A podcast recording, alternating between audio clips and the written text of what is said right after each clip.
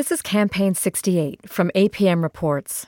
In the first four chapters of this series, we'll go deep into the events of 1968 the tumultuous campaign trail, the rioting in American cities, the war in Vietnam, and protests against it at home. Then, in the next four chapters, we'll explore the legacy of 1968. We'll hear how all the upheaval of that year continues to shape American politics today, 50 years later. Our narrator is Stephen Smith. Good morning, Vietnam. In 1968, America was at war in Vietnam.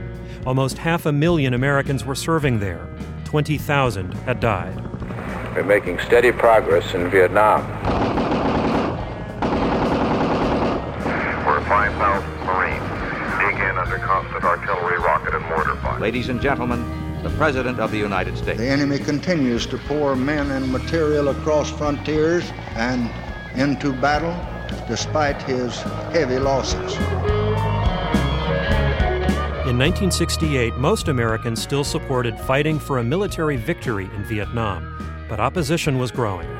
Carrying a Viet Cong flag, more than 500 marched on police headquarters this afternoon. We must stay in the streets and stay in active resistance, or else there will be no peace. Fight in this unjust war, and what we are saying is that we want them to come home. It's time to come home from Vietnam. Careful. Get the gun. Get the gun. 1968 was a frightening year in America. Assassinations and racial violence tore at the country. Smoke from fires in downtown Washington is visible here at the White House. Police cars and ambulances are moving up and down the street. Several guardsmen using their, their rifles as clubs, hitting the demonstrators. I say violence is necessary. Violence is a part of America's culture. It is as American as cherry pie. This nation faces once again the consequences of lawlessness, hatred, and unreason in its midst. That last voice was Lyndon Baines Johnson, President of the United States. At the beginning of 1968, party leaders expected LBJ, a Democrat, to run for re election. By the end of the year, Johnson was out, and so was his party. The Democrats had dominated government for more than a generation, all the way back to Franklin Roosevelt in the 1930s. But in 1968, voters repudiated liberal leadership. That ushered in a new era of Republican conservatism that would shape American politics for the rest of the century.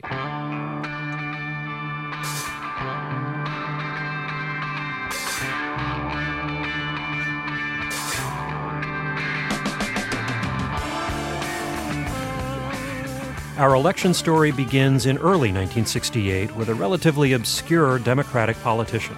Senator McCarthy speaks to New Hampshire. I'm Senator Eugene McCarthy. I'm challenging President Lyndon Johnson the Democratic primary here in New Hampshire for the Democratic nomination for the presidency. Eugene McCarthy was running to protest Johnson's escalation of the war in Vietnam. Revolutionaries in communist run North Vietnam and in the U.S. backed South were trying to take over the country. Johnson was throwing more and more American money and military power into the fight. An escalation of military commitment, an escalation of objective without end. Finally, we reach the point, I think, where we must say that this war is no longer morally justifiable. Oh, yeah. Yeah, they were the first ones in there after yeah. the Indians, you know. McCarthy took his anti war presidential campaign to the wintry streets of New Hampshire in the early months of 1968. How are you, sir? How are you? Senator McCarthy. Oh, good luck. Good luck. Oh, I'm, I'm for LBJ all the way. Good luck. All the way. All the way. That's my boss. The prospects for winning New Hampshire's Democratic primary looked grim. McCarthy wasn't well known. His campaign had virtually no money. But McCarthy volunteers poured into New Hampshire, especially young people. My original motivation in coming here was the war. Harvard grad student Sam Brown was interviewed in New Hampshire. Uh, Johnson's going to end it by uh, sending over more Americans to die and to kill more Vietnamese. And Gene McCarthy offers an honorable and rational solution to the war. And that's why we're here. If you love your country and the things for which it stands,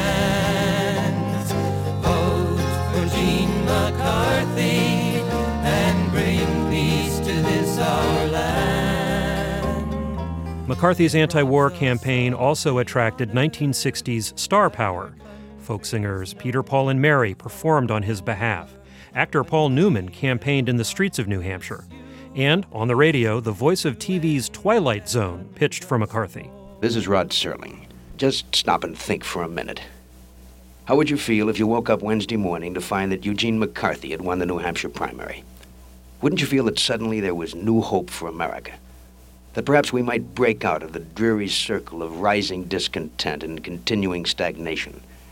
Wouldn't you be proud that New Hampshire had changed the entire political picture of the nation and restored vitality? Whatever hope he inspired, McCarthy's fight seemed truly quixotic.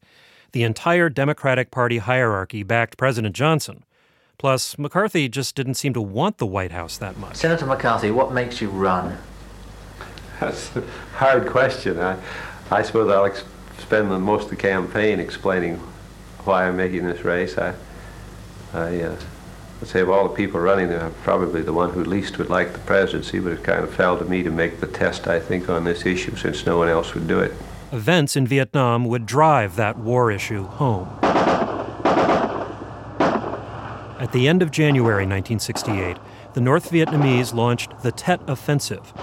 Americans called the communist soldiers Charlie, and Charlie was staging a major assault across South Vietnam. Pacifica radio reporter Dale Minor was pinned down with U.S. Marines in the ancient city of Hue. As of last night, there were 71 Marines killed here in the fight for the imperial city. As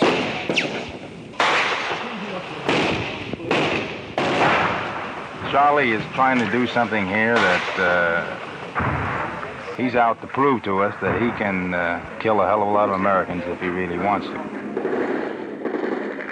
The Tet Offensive was a political disaster for President Lyndon Johnson. He had been promising victory for so long that the North's sweeping attack shocked Americans. To say that we are mired in stalemate seems the only realistic, if unsatisfactory, conclusion. Two weeks after Tet, CBS News anchor Walter Cronkite came back from a trip to Vietnam with a pessimistic view of the war's prospects. The only rational way out will be to negotiate, not as victors, but as an honorable people who lived up to their pledge to defend democracy and did the best they could.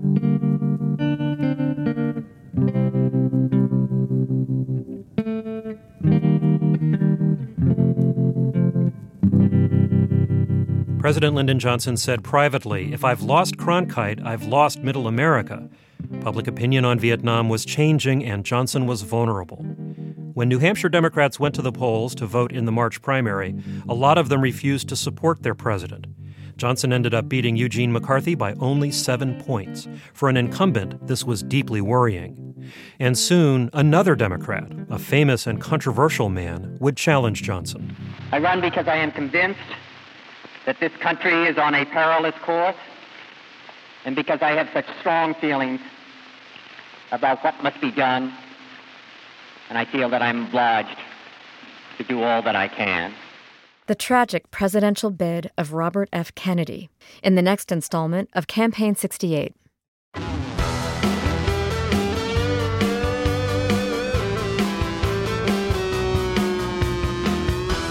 You can find out a lot more about 1968 at our website.